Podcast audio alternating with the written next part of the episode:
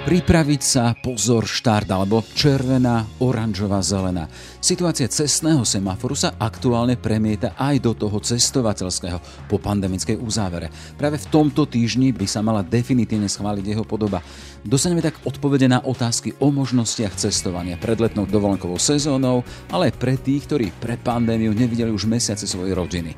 Kam sa cestovať bude dať a za akých podmienok budú nevyhnutné obidve vakcinačné dávky, alebo bude stačiť aj tá prvá a ktoré vakcíny budú akceptovateľné za hranicami Slovenska. Téma pre Martina Klusa, štátneho tajomníka rezortu diplomácie a Tomáša Salaja, lekára Bratislavského samozprávneho kraja. Bude zachovaná maximálna miera slobody pohybu. Jedinú výnimku tvoria tí, ktorí nie sú zaočkovaní, a títo budú musieť absolvovať eh, test ešte bezprostredne po príchode. Rozdiel je v tom, že každý návrat domov bude podliať registrácii. No tak ale toto sme vedeli už v decembri, nie? že očkovania budú asi chcieť mať ľudia doklad, ktorým budú chcieť ísť na dovolenku do Grecka, Chorvátska, niekam. A ja tak čítam, že minulý týždeň sa k tomu stretla komisia. Hej.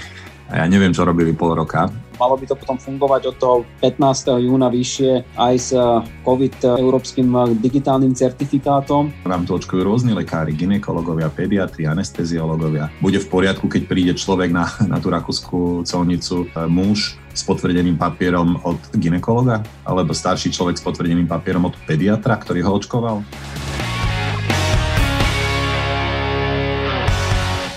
Je pondelok 24. máj. Pekný deň žela Jaroslav Barborák. Ráno nahlas. Ranný podcast z pravodajského portálu Aktuality.sk Excuse me, could you please take a picture of us? But of course, just step here, we take photo with Tatras. How to... Just press this button, okay? Oj, jasné, very good. Yes, like this, smile. Tak, trochu to the right. Nie, nie, opačne, nie, nie, no, right, do ľava, do, no, no left, do left. Nezáleží na tom, kde ste. Angličtina sa vám zíde všade. Zapíšte sa do našich online kurzov a učte sa, nech ste kdekoľvek. The Bridge. Škola, kde sa angličtinu naučíte. Počúvate podcast Ráno na hlas. Cestovateľský semafor a Martin Klus, štátny tajomník Ministerstva zahraničných vecí. Vítejte v Ráno na hlas. Dobrý deň, prajem. Ako sme spomínali, červená, oranžová, zelená, či naopak, to sú farby, ktoré si požičiavate z toho cestného semaforu na ten cestovateľský. Pán Klus, čo budú indikovať? Ja by som to možno trošku zjednodušil na úvod a v tejto chvíli hovoríme v rámci cestovateľského semafóra dokonca o troch iných farbách, o červenej, zelenej a dokonca čiernej. Tá oranžová, tu by som v tejto chvíli používal len ako taký pracovný nástroj, ktorý máme my na ministerstve zahraničných vecí a európskych záležitostí na označovanie regiónov, ktoré by perspektívne mohli byť vnímané v rámci cestovnej mapy trošku inak ako, ako zvyšok krajiny.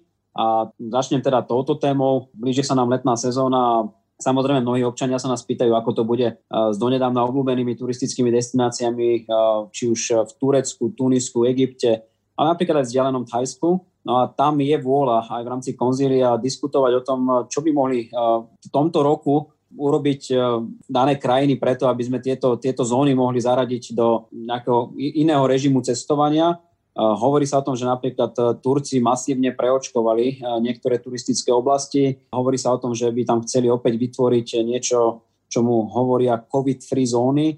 A tieto témy ešte musíme prebrať v rámci konzília aj potom, ako nám doplnia informácie o veľmi konkrétnych a praktických e, číslach, ale aj opatreniach naše zastupiteľské úrady a v súčinnosti aj s cestovnými kanceláriami e, by sme tu mali prijať rozhodnutie až v priebehu budúceho týždňa. Mhm. To ale ako bude vyzerať tá zelená, červená a poťažme čierna, to už konzilium rozhodlo a tam máme niekoľko veľmi dobrých správ a potom aj niekoľko, ktoré sa ešte budú musieť v čase vyvíjať. Jasné, dostanem sa k ním, ale ešte sa vráťme k tej oranžovej. Čo sa tam bude môcť zmeniť, teda, že tá oranžová sa bude môcť potom zmeniť na zelenú? Viem si predstaviť, že pokiaľ pôjde o organizovaný uh, turizmus, uh, napríklad cestovnými kanceláriami na Slovensku, ktoré konec koncov majú dnes v rukách Volšre ešte z minulého roka, že by sme mohli dať iné podmienky návratu na Slovensko, ako budú pre samotný zvyšok krajiny.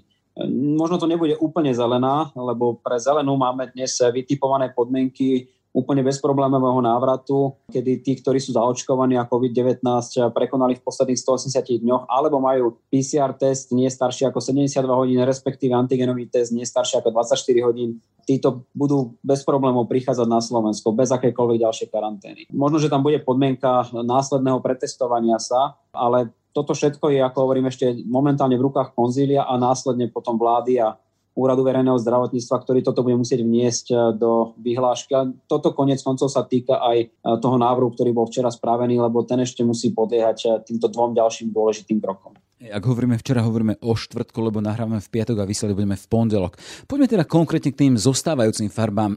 Prvá je tá zelená. Ktoré krajiny pod ňu patria? Zelená je dobrou správou pre všetkých, ktorí vnímajú aj naše diskusie o tzv. európskych digitálnych covidových certifikátoch. Čiže už ako názov napovedá, mali by sa teda tie farby na zeleno vyfarbiť pri krajinách, ktoré sú súčasťou Európskej únie, respektíve Európskeho hospodárskeho priestoru, kam patrí Island, Norsko, Liechtensteinsko a ja osobne predpokladám, že by to malo byť aj Švajčiarsko.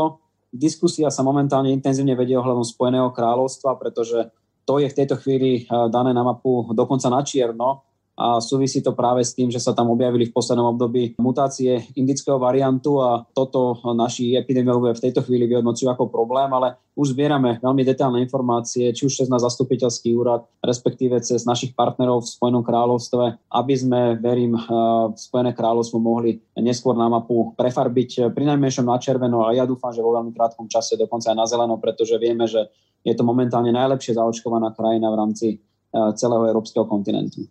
Ak hovoríme o tej zelenej, odhliadnúť od Veľkej Británie alebo od Spojeného kráľovstva, ktoré ešte v otázniku, aké budú podmienky pre návrat? Malo by to byť veľmi jednoduché a malo by to potom fungovať od toho 15. júna vyššie aj s COVID európskym digitálnym certifikátom, takže vlastne bude zachovaná maximálna miera slobody pohybu. Jedinú výnimku tvoria tí, ktorí nie sú zaočkovaní a títo budú musieť absolvovať test ešte bezprostredne po príchode pričom tento test môže byť antigenovým testom. Jediným rozdielom oproti minulému roku, ak sa na to pozrieme z hľadiska úplnej slobody cestovania, bude to, že je tam viac krajín, ako bolo minulý rok vytipovaných. Napríklad pamätám si, že celé leto Bulharsko bolo červené, ale teraz ho už budeme mať ako krajinu Európskej únie na zeleno. Rozdiel je aj v tom, že každý návrat domov bude podliať registrácii. To znamená, aj v prípade zelených krajín bude nevyhnutné, aby sa občania zaregistrovali v hranici a tam vyznačili, že sa vracajú zo zelenej krajiny. Vy ste už spomínali pritom ten jednotný certifikát v rámci Európskej únie, ten e, COVID pas, o ktorom sa v podstate... Európsky digitálny certifikát. Práve nám Európsky parlament včera odkázal, že ho nesmieme volať pasom. A prečo? No pretože tu práve má e, evokovať e, slobodu pohybu, zatiaľ čo pas je tak trošku mentálne nastavený ako niečo, čo blokuje pohyb ako taký. Preto padla dohoda medzi komisiou a Európskym parlamentom, že sa to bude volať e, Európsky digitálny COVID certifikát. Čo je dobrá správa, a to už keď teraz sme otvorili túto tému, by som to rád spomenul, je, že Európsky parlament e, požaduje, aby pri maximálnej inklúzii bolo zachované aj bezplatnosť testovania. Inak povedané, aby sa nikto nemohol cítiť diskriminovaný, lebo máme medzi e, občanmi aj ľudí, ktorí nielen dobrovoľne, ale napríklad zo zdravotných dôvodov sa nemôžu nechať zaočkovať a práve pre nich je tu tá alternatíva, že PCR testy by mali zostať e, bezplatné a takisto aj antigenové testy a Európska únia nám na to prispieje pomerne značnú sumu peniazy. Ten európsky certifikát, ten by mal obsahovať informácie o zaočkovanosti, o absolvovaní testov, testovania. Chcem sa spýtať, či e, tá podmienka zaočkovanosti, to bude podmienka, bez ktorej sa nebude dať vycestovať?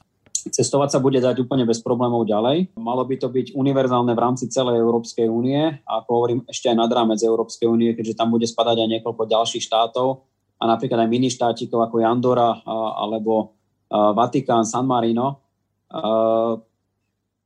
Otázka vš- podmienené práve tým, že budeme mať stiahnutú digitálnu aplikáciu, v ktorej, ako ste správne povedali, budú záznamy nielen o zaočkovaní, ale aj o testovaní. Čiže tým odpadá problém, že aký certifikát kto kde bude uznávať, pretože tento budeme mať jednotný a ktorý bude zahrnutý elektronicky v tej databáze. A plus, čo je dôležité, budú tam zahrnuté aj informácie o tých, ktorí COVID-19 prekonali v posledných 180 dňoch pretože títo by mali mať eh, dostatočnú imunitu a nepredstavujú nejaké zásadnejšie riziko pre verejné zdravie v tej ktorej krajine. Takže takáto je dohoda a toto by malo začať platiť e, už takto o mesiac úplne bez problémov. E, len tá moja otázka znela, či zaočkovanie bude podmienkou toho, že bude môcť cestovať. Ináč to otočím, čo ak ľudia zaočkovaní nebudú, budú môcť cestovať na dovolenku alebo so svojimi blízkymi do zahranice?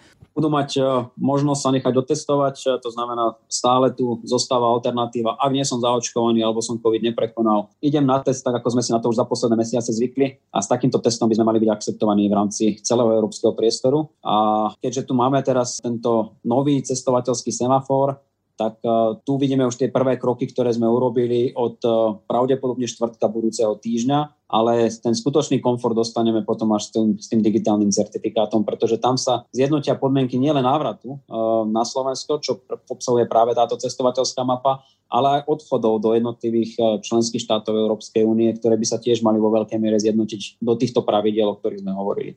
Aký bude rozdiel, keď by sme porovnali ten štvrtok, budeme vysielať teda v pondelok tento týždeň, oproti tomu európskemu certifikátu, keď hovoríme o našom slovenskom cestovateľskom semafore a ten rozdiel oproti potom tomu európskemu certifikátu? Použijem jeden príklad, ktorý je veľmi ľahko uchopiteľný, hlavne pre tých, ktorí cestujú pravidelne do Rakúska. Rakúsko nás od stredy zaradilo do tzv. A kategórie krajín, kde už nie je potrebná karanténa a akceptujú už aj e, naše očkovacie e, preukazy. Zatiaľ teda tie provizorné, ktoré by sa mali začať vydávať budúci týždeň, ale uh, už máme informáciu, že mnohí ľudia majú aj medzinárodný očkovací preukaz, prípadne si dali preložiť do anglického alebo nemeckého jazyka potvrdenie o zaočkovaní a toto tiež rakúska strana už dnes akceptuje. Problém bol v tom, že do Rakúska ste sa vedeli takýmto spôsobom dostať už od stredy tohto týždňa, v čase, keď to teda nahrávame od stredy minulého týždňa, Problém bol pri návrate naspäť na Slovensko, pretože zatiaľ teda platí u nás vyhláška, že kdokoľvek odkiaľkoľvek sa vracia, buď skončí v karanténe, alebo sa musí nechať pretestovať.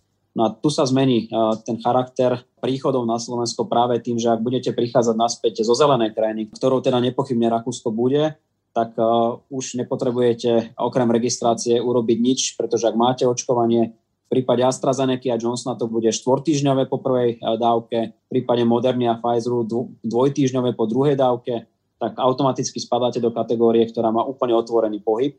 Ak nemáte takéto očkovanie alebo ste COVID-19 neprekonali v posledných 180 dňoch, tak tam bude len požiadavka na pretestovanie následné po príchode na Slovensko. Takže toto vo veľkej miere zjednoduší pohyb eh, obojsmerne a ja som presvedčený o tom, že podobné pravidla budú mať zavedené postupne všetky krajiny Európskej únie, čím sa aj ten možno trošku informačný chaos, ktorý dnes mnohí občania majú, zjednotiť do podoby, ktorá bude ľahko uchopiteľná a zrozumiteľná. Hej, spomínali ste aj tie vakcíny, teda vieme teda, že hovorí sa u nás aj v, teda v blízkej budúcnosti začiatok júna, že by sa mohlo začať očkovať aj sputnikom. Tie predchádzajúce, ktoré ste spomínali, to boli, e, spadajú do kategórie schválených v rámci Európskej liekovej agentúry. Máme tu Sputnik, ktorý sa zatiaľ sa u nás samozrejme ešte nevakcinuje, ale v prípade, že by sa vakcinoval, ak by tam bol rozdiel, keď hovoríme o tej registrácii Európskou liekovou agentúrou a prípadnej neregistrácii alebo schválením v rámci národných štátov. Európska únia nám dáva absolútnu slobodu jednotlivým členským štátom zaregistrovať si tie vakcíny, ktoré uznáme za vhodné.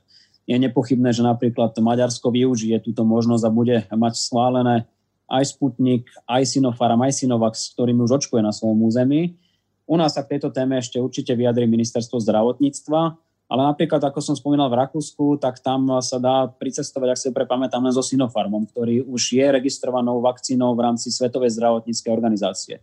Sinovax ani Sputnik V, pokiaľ si dobre pamätám, tam nepatria.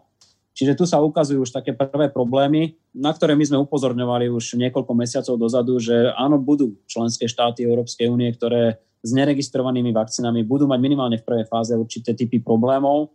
A ja sa obávam, že tých krajín bude pomerne dosť, e, pretože už dnes máme avízo v rámci tých fór, kde sa ja zúčastňujem, ako je napríklad e, DAG Ministerial, že viaceré krajiny si dajú podmienku príchodu len e, s registrovanými vakcínami. Vieme aj menovať, keď hovoríte krajiny? Nie žiadnym tajomstvom, že napríklad Polsko alebo pobalské krajiny majú problém so Sputnikom V. Myslím si, že aj v našom regióne bude viacej krajín. Ako som spomínal, že Rakúsko dalo jasný signál, ktoré môžu mať tento typ problému. Domnievam sa, že ak chceme hovoriť konkrétne, tak napríklad aj Rumunsko alebo niektoré ďalšie krajiny sa môžu objaviť. Určite aj v západnej Európe. Faktom ale je, že už sú tu krajiny, ktoré vopred avizovali, že s tým problém mať nebudú. Takže ja to skúsim skôr otočiť takto pozitívne. A to sú najmä tie známe a populárne turistické destinácie, hlavne počas leta, ako je Chorvátsko, Grécko, pokiaľ si dobre pamätám, aj Taliansko a Španielsko nad tým uvažujú. Takže toto všetko sa ustáli v priebehu najbližších týždňov. My samozrejme budeme aktívne našich občanov upozorňovať, ale je realita dnes taká, že na Slovensku je asi len absolútne minimum ľudí očkovaných vakcínami, ktoré nie sú registrované v Európskej liekovej agentúre. A vzhľadom na to, že máme na koniec mája, začiatok júna uh, už dostatok vakcín v zásade pre všetkých, ktorí sa budú chcieť zaočkovať uh, a bude sa jednať najmä o BioNTech, Pfizer a Modernu, tak eh, predpokladám, že tento problém pre slovenských občanov nenastane. Skôr máme obavy, čo bude eh, s maďarskými občanmi a potom samozrejme s tými, ktorí budú prichádzať eh, z ďalšieho sveta, to znamená z krajín, kde sa dnes očkuje práve neregistrovanými vakcínami, nielen z Ruskej federácie, ale napríklad aj z Turecka, Spojených Arabských Emirátov a niektorých azijských alebo latinskoamerických krajín. Pred vyše týždňom sa tu u nás v Bratislave stretli šéfovia diplomácií tohto nášho regiónu, Češi, Rakúšani, Maďari, Slovinci a aj po tomto stretnutí sa zverejnili dohody medzi našimi susedmi o možnosti už aktuálneho cestovania medzi nimi, o tom zjednodušenom cestovaní, kde Slovensko jednoducho nebolo. Vyšlo najavo, že sme tu nemali tie jednotné vakcinačné certifikáty. Vieme, že aktuálne majú byť dostupné od pondelka. To by znamenalo, že sa nám otvoria dvere do okolitých krajín, tuto v rámci, lebo predtým ste spomínali, keď ste sa vrátili z Bruselu pred týždňom, o tom, o možnosti tvorenia tých bublín ešte predtým, ako začne platiť ten jednotný európsky certifikát. Zmení sa to týmto našim jednotným e, vakcinačným certifikátom v rámci Slovenska? Áno, predpokladám, že to bude veľmi dobrý signál a aj e, nástroj, s ktorým sa vieme dodatočne pripojiť k dohodám, ktoré už v regióne vznikli. My sme k ním boli pozvaní od samého začiatku, ale ako hovoríte, tento technický problém nás e, do istej miery zastavil. Ja sa chcem poďakovať kolegom na ministerstve zdravotníctva, že veľmi flexibilne zareagovali na túto novú potrebu, pretože všetci sa, poviem to celkom úprimne, zameriavali najmä na tú polovicu júna spustenie toho digitálneho certifikátu, ale keďže tu prišla takáto príležitosť uh, urobiť regionálne dohody ešte trošičku skôr, no, tak my to samozrejme vítame a keď budeme mať v rukách uh, to, čo pán minister zdravotníctva označil ako provizionálny digitálny preukaz, tak automaticky začneme rokovať s našimi partnermi o možnosti pristúpenia k týmto dohodám, aby naši občania mali ešte pred samotným spustením európskeho digitálneho COVID certifikátu väčšiu mieru komfortu aj vzhľadom na dobré čísla, ktoré Slovenská republika má, je tu dopyt zo strany najmä susedných krajín, aby sme, aby sme pristúpili čo najskôr. Keď hovoríte, že budete rokovať o tých bublinách, to znamená, že to je záležitosť, lebo vieme ten rozdiel medzi e, účinnosťou toho európskeho certifikátu, ten to bude mesiac. Hej. Čiže to bude stačiť, hej, tie rokovanie, sa to nenatiahne, tak aby to malo zmysel. Ja si myslím, že hovoríme v tomto prípade doslova o dňoch. V pondelok e, by sme mali mať e, s kolegami z ministerstva zdravotníctva už túto tému viac menej vyriešenú a ak nám začne platiť eh, ten cestovateľský semafor, ktorým sme začali našu dnešnú diskusiu od štvrtka, tak eh, verím tomu, že tento termín a prípadne teda koniec budúceho týždňa, najneskôr začiatok toho ďalšieho, teda s príchodom júna by sme mohli mať už prístup do týchto dohôd bez nejakých väčších problémov. A keďže občania si budú môcť aj spätne takýto preukaz vyžiadať, tak Eh, každý, kto potrebuje cestovať, eh, bude mať túto možnosť trošičku skôr ako eh, pred samotným zavedením tých európskych digitálnych COVID certifikátov. Ešte sme v rámci toho nášho cestovateľského semaforu nehovorili o červenej farbe. Normálne znamená stopku, stojíme na krížovatkách. Čo to bude znamenať v rámci tohto, v rámci cestovania? Bohužiaľ, červená aj čierna bude pomerne problematická. Tu ešte musím avizovať, že konečné rozhodnutie príjme vláda, ale e, dá sa predpokladať, e, že pre zaočkovaných a nezaočkovaných to bude spojené s karanténou. Realita je dnes taká, že e, chceme v maximálnej možnej miere prioritizovať voľný pohyb osôb v rámci Európskej únie, tak ako sa to od nás očakáva. Ale nedá sa vylúčiť, že aj krajiny, ktoré sú na tom veľmi dobre s očkovaním, to znamená Izrael alebo Spojené štáty americké, Kanada. Ja verím tomu, že skôr alebo neskôr aj Spojené kráľovstvo a niektoré ďalšie krajiny by mohli byť na tejto cestovnej mape e, zelené buď okamžite, alebo v priebehu veľmi krátkeho času, aby teda príchody odtiaľ boli o mnoho jednoduchšie pre našich občanov. Do istej miery, ja tu budem trošku politicky, to podmienujeme aj e, reciprocitou, to znamená, že keď my takto umožníme občanom prichádzajúcim, ja neviem, zo Spojených štátov, prísť do Európskej únie a konkrétne na Slovensko v tomto prípade, tak očakávame, že to isté budú môcť urobiť aj naši občania opačným smerom. Nakoniec takto je postavená tá dohoda o reciprocite aj s Čínou, kde to avizujeme už dlhšie, že sú pre nás zelení, fajn, predsa len to tam majú pod pomerne slušnou kontrolou, ale zároveň chceme, aby nielen Číňania mohli prichádzať do Európy, ale aj Európania do Číny, takže takto nejak budú postavené aj tie cestovateľské semafory, nielen Slovenska, ale usudzujem, že všetkých európskych krajín v pomerne krátkom čase. Kedy začne v úvodzovkách svietiť ten náš slovenský cestovateľský semafor? Vláda by sa mu mala venovať na začiatku týždňa a v čase, keď tento rozhovor budete vysielať, je možné, že už bude schválený alebo bude tesne pred schválením. A potom samozrejme sa to musí pretransformovať do vyhlášky Úradu verejného zdravotníctva, s určitou platnosťou, ktorá sa, ako bolo včera na konzíliu odsúhlasené, predpokladá na štvrtok eh, daného týždňa. Pri týchto debatách eh, sa bral nejakým spôsobom do úvahy to, teda, že je tu pred nami hrozba tretej vlny. Odborníci hovoria o tom teda nie, že či bude, ale v akom rozsahu, aká silná bude. A k tomu môže silnou mierou prispieť aj to, že sa jednoducho rozmôže cestovanie. To sa bralo do úvahy? Samozrejme, to bol jeden z hlavných motivov, aj, aj preto chápem možno, no, že viacerí občania sú vyrušení, keď svoju populárnu krajinu našli ako červenú alebo čiernu, ale povedzme si úprimne, že ten minulý rok je pre nás mementom, kedy naozaj mobilita sa výrazne zvýšila počas leta a, a práve vďaka tomu sa tá tretia vlna dá očakávať aj, aj počas jesenného obdobia tohto roku. No a musíme byť na to lepšie pripravení. Samozrejme máme v rukách veľmi silnú zbraň a to je očkovanie. To musí prebehnúť v maximálnej možnej miere a, a musíme sa čo najviac približiť ku kolektívnej imunite. Ale napriek tomu sú tu potom iné hrozby, ktoré sme ešte minulý rok nemali a to sú práve tie rôzne varianty a tam nevieme dnes odhadnúť, do akej miery napríklad aj očkovanie je účinné voči tomu, ktorému variantu. Ten vírus je stále bohužiaľ pred nami minimálne o jeden krok Takže adekvátne tomu musíme prispôsobovať aj cestovateľské plány a cestovateľské semafóry a chrániť sa maximálnej možnej miere, keď už nie e, tomu, že by sa sem nezavlieklo niečo, pretože to sa pri tej mobilite, ktorú máme aj v šengenskom priestore, dá zabrániť len veľmi ťažko, tak minimálne, e, aby, aby sa to tu nerozmohlo tak, ako mutácia objavená britskými vedcami v decembri, kedy práve ten nástup, silný nástup druhej, alebo niektorí hovoria dokonca tretej vlny E, ktorá prišla najmä koncom decembra, začiatkom januára a znamenala dokonca stovky mŕtvych denne. Toto je niečo, čo nesmieme za žiadne okolnosti dopustiť a zopakovať. V každom prípade ten náš semafor bude živý v tom zmysle teda, že sa bude nejakým spôsobom upgradeovať. Aj na akej báze časovo?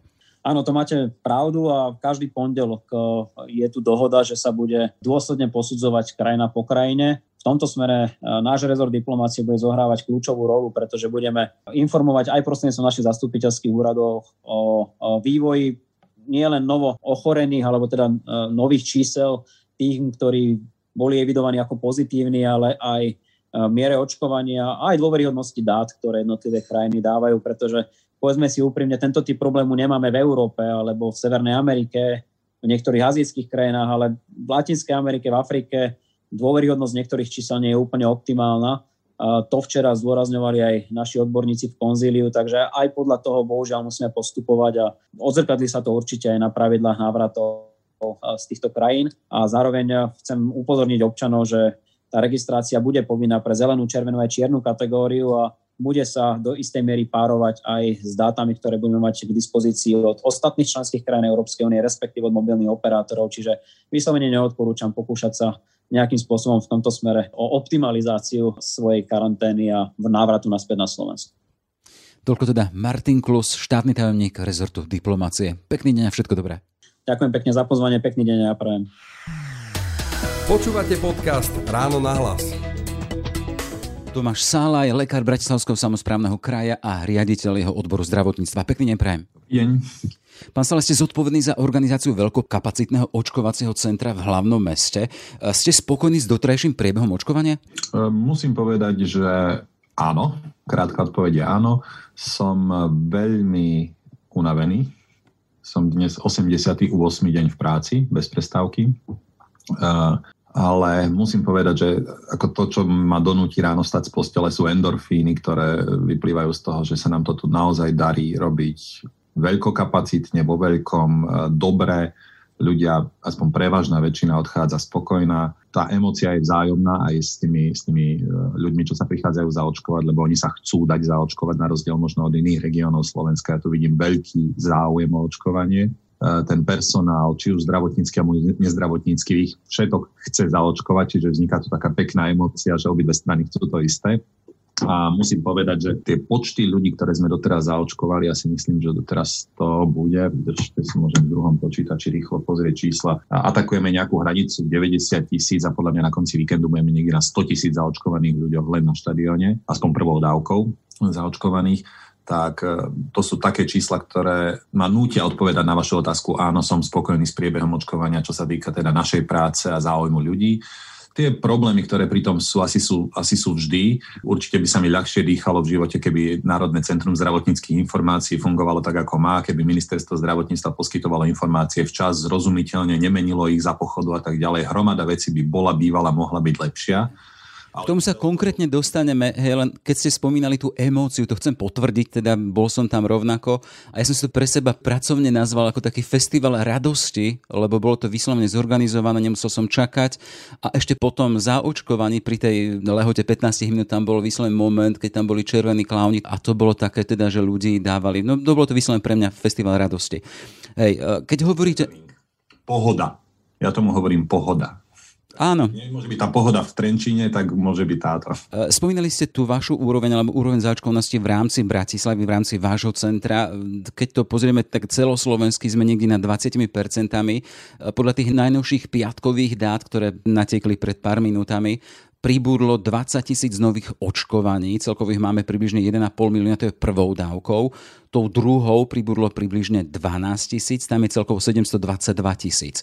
Ak je deklarovaným cieľom, vieme Únia, ale aj naši zodpovední hovoria, 70% bola tá celková zaočkovanosť, kedy to môže byť reálne? Môže to byť reálne pri takomto tempe, pán Salaj? Takto, pri tempe, ktoré vnímam ja v Bratislave, to reálne byť môže, ale pri tempe, ktoré vidím v iných regiónoch, tam som skeptický a uvidím, ako aj to do Bratislave dopadne. Momentálne ešte záujem je, momentálne máme v čakárni v Bratislave viac ľudí ako celé Slovensko dohromady, čiže zatiaľ sa nebojím o to, že by sme nemali koho očkovať. Ja som presvedčený, že minimálne do, do takého augusta tu budeme na štadióne. Ale keď vyčerpáme toto, ja to nazývam nízko vysiace ovocie, keď ho zozbierame a nedostaneme sa na tú hranicu ani v Bratislave, hoci deklaruje to 80% populácie, že sa chce zaočkovať v Bratislave, čo by bolo fajn, keby že sa naplní, lebo tým pádom sme splnili svoju úlohu v tomto regióne aspoň.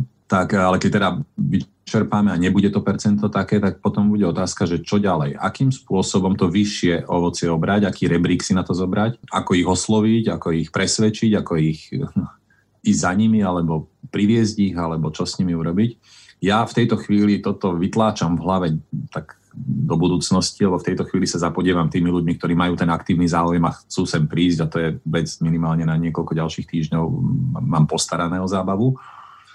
Ale rozumiem, že existujú ľudia napríklad, ktorí sú ťažšie mobilní alebo ťažšie, majú nejaké, nejaké bariéry dostupnosti, nemusí to byť len mobilita, že nemajú auto alebo niečo podobné, alebo že sa hýbu o palička pomaly. Môžu sa napríklad báť veľkomesta, prečo by mal niekto z nejakej Sološnice prísť do Bratislavy, kde už možno niekoľko rokov nebol, veľkomesto, veľa aut, druh, stratí sa, nebude to vedieť nájsť, bude tam veľa ľudí nemá rád davy, stiesnené prostredie, stratí sa a potom a tak ďalej. Toto sú všetko úplne legitímne obavy, ktoré tí ľudia môžu mať, kvôli ktorým sa nejdú očkovať do veľkokapacitného centra.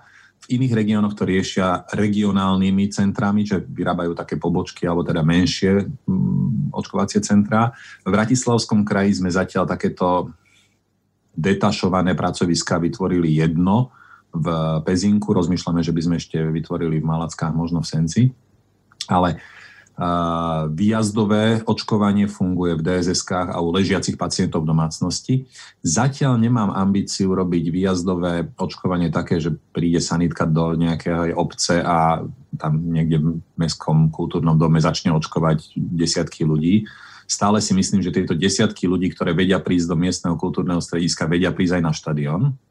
A keď ich nevedia prísť po vlastnej osi, tak môj veľmi preferovaný návrh je, aby to zorganizoval pán starosta, naložili ich do autobusu, urobili si výlet do Bratislavy. Starosta nech je animátorom a sprievodcom v tom autobuse. Konec koncov budúci rok budú voľby komunálne, sa mu to zíde. On ich privedie do toho, do toho očkovacieho centra, on ich zabezpečí, že sa tam nestratia, prípadne môže ísť po skončení celého už na zmrzlinu a vrátia sa naspäť domov. Už ich počujem teda tých reakciu, teda, že Tomáš Sela, dáš nám na to peniaze? No, na čo treba peniaze? Toto je veľmi lacná záležitosť. Ten autobus je fakt, že treba objednať na 3 hodiny autobus a pán starosta, keď chce byť zvolený, tak to už je to najmenej, aby si zaplatil jeden autobus. Naozaj toto je že low-costové riešenie, veľmi lacné ktoré, tak hovorím, že je výrazne lacnejšie, keď e, Mohamed príde k hore, ako keď hora má prísť Mohamedovi, ako keď mám ja celý stav, e, záchranára, sanitku a tak ďalej posielať niekam do nejakých bezpečných e, priestorov, ktoré sú hygienicky poriešené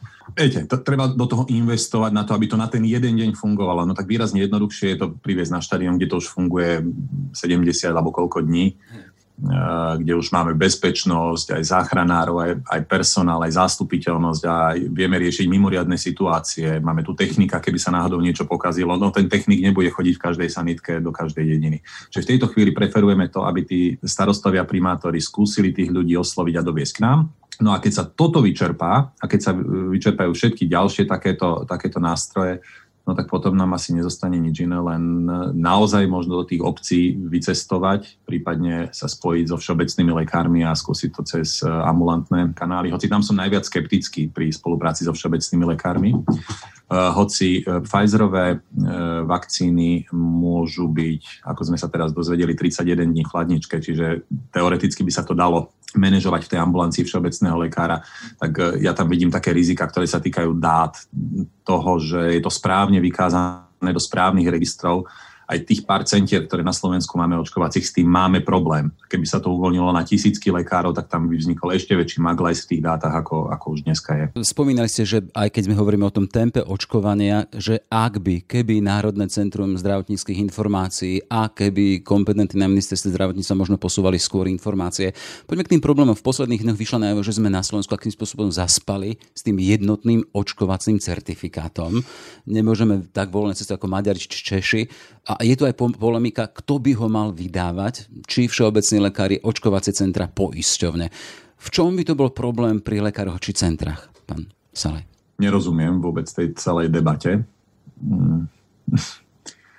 To, že ľudia budú potrebovať po očkovaní potvrdenie, je zrejme od prvej chvíle. Konec koncov všetci ľudia z toho očkovania dostávajú potvrdenie, záznam z vyšetrenia. Je to úplne rovnaké vyšetrenie ako akékoľvek iné poskytovanie zdravotnej starostlivosti, z ktorého sa vykonáva zdravotná dokumentácia a pacient na našom prípade teda zdravý človek, ktorý sa prišiel dať zaočkovať, dostáva správu lekárskú. To znamená, je z toho výstup a ten výstup je opečiatkovaný, podpísaný tým zdravotníckým pracovníkom, splňa to všetky náležitosti podľa zákona. Nerozumiem teda, aký ďalší typ potvrdenia majú ľudia dostávať, ale dobre.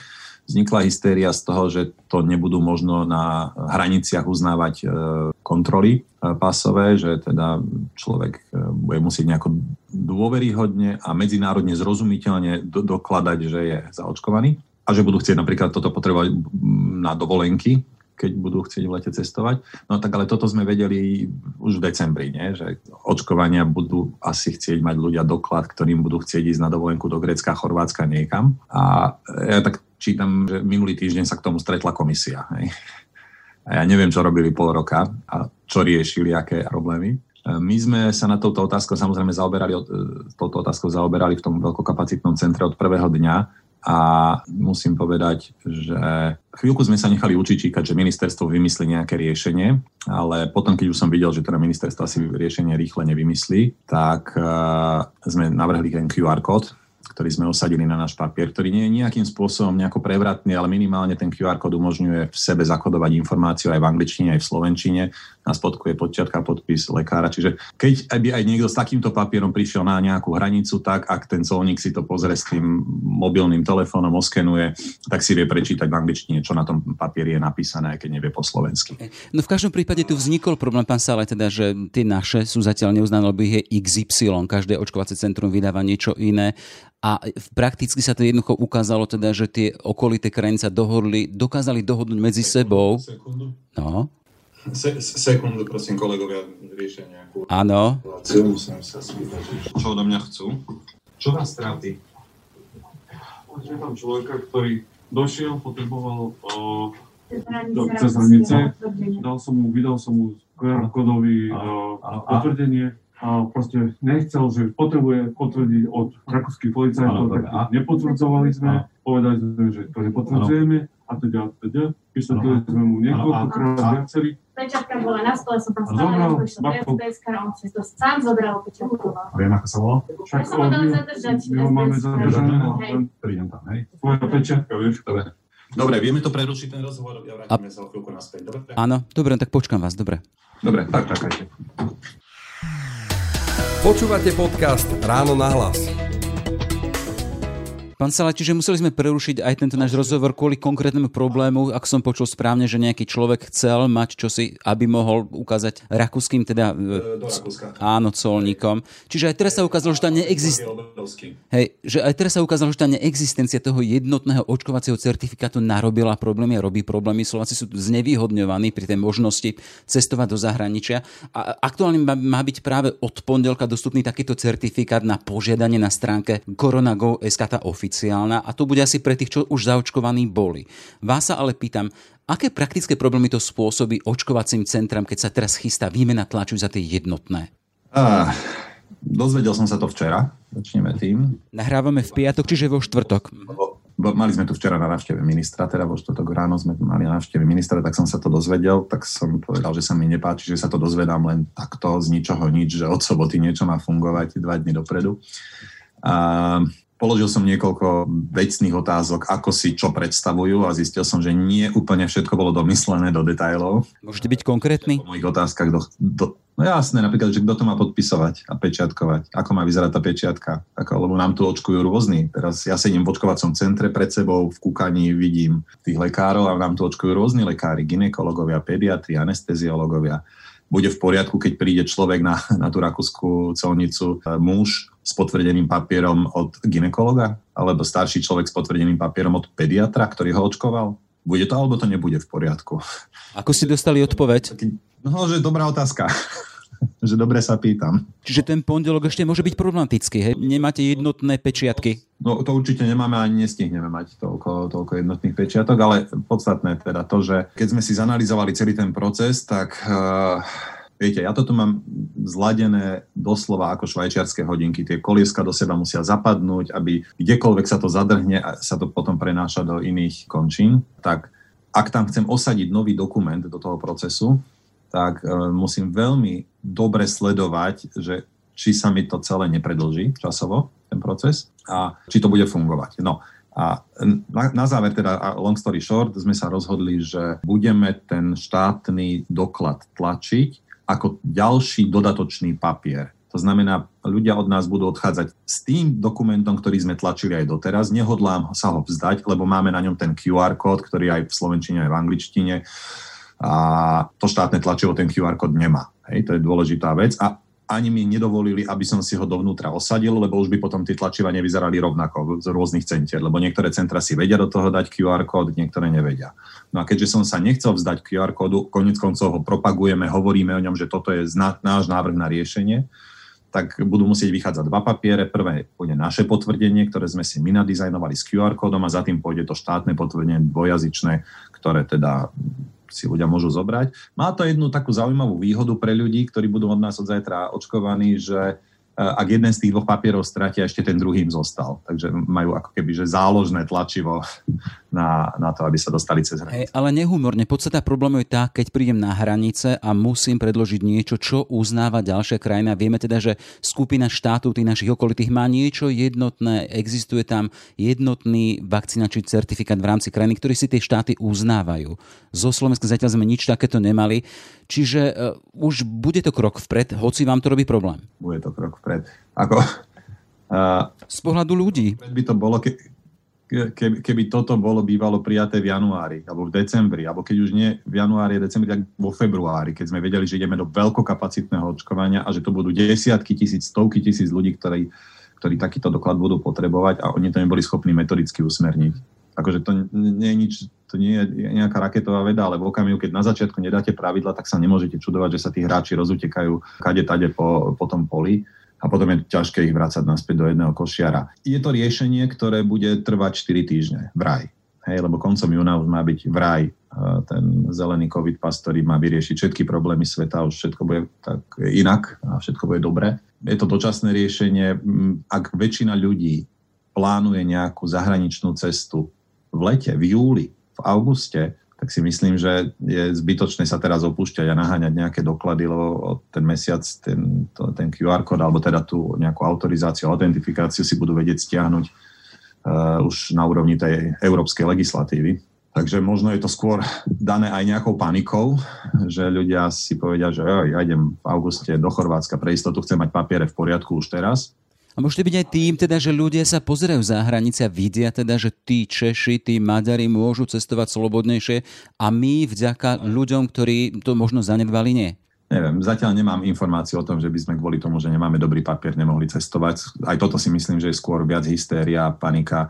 E, tie, tie krajiny, oni naopak chcú, aby tam tí ľudia chodili. Tie dovolenkové destinácie sa nepripravia o svojich dovolenkárov len tým, že by dávali paranoidné príkazy a zákazy a neuznávali veľkoryso potvrdenia, ktoré sa im nepáčia, alebo by sa sami seba pripravili o benefit z toho turistického ruku alebo z toho cestovania. Ale tie potvrdenia teda nie sú také akutné možno pre tých ľudí, ale ľudia si ich pýtajú, lebo tak e, možno aj nedôverujú tým sľubom, ktoré dostávajú, lebo videli mnohokrát, že boli dané nejaké sľuby, ktoré sa týkali očkovania pandémie, manažmentu pandémie a podobne, kde im štát povedal, že niečo bude o týždeň, o dva, o mesiac fungovať a ukázalo sa, že to nefungovalo, nefungovalo tak dobre alebo nefungovalo vôbec.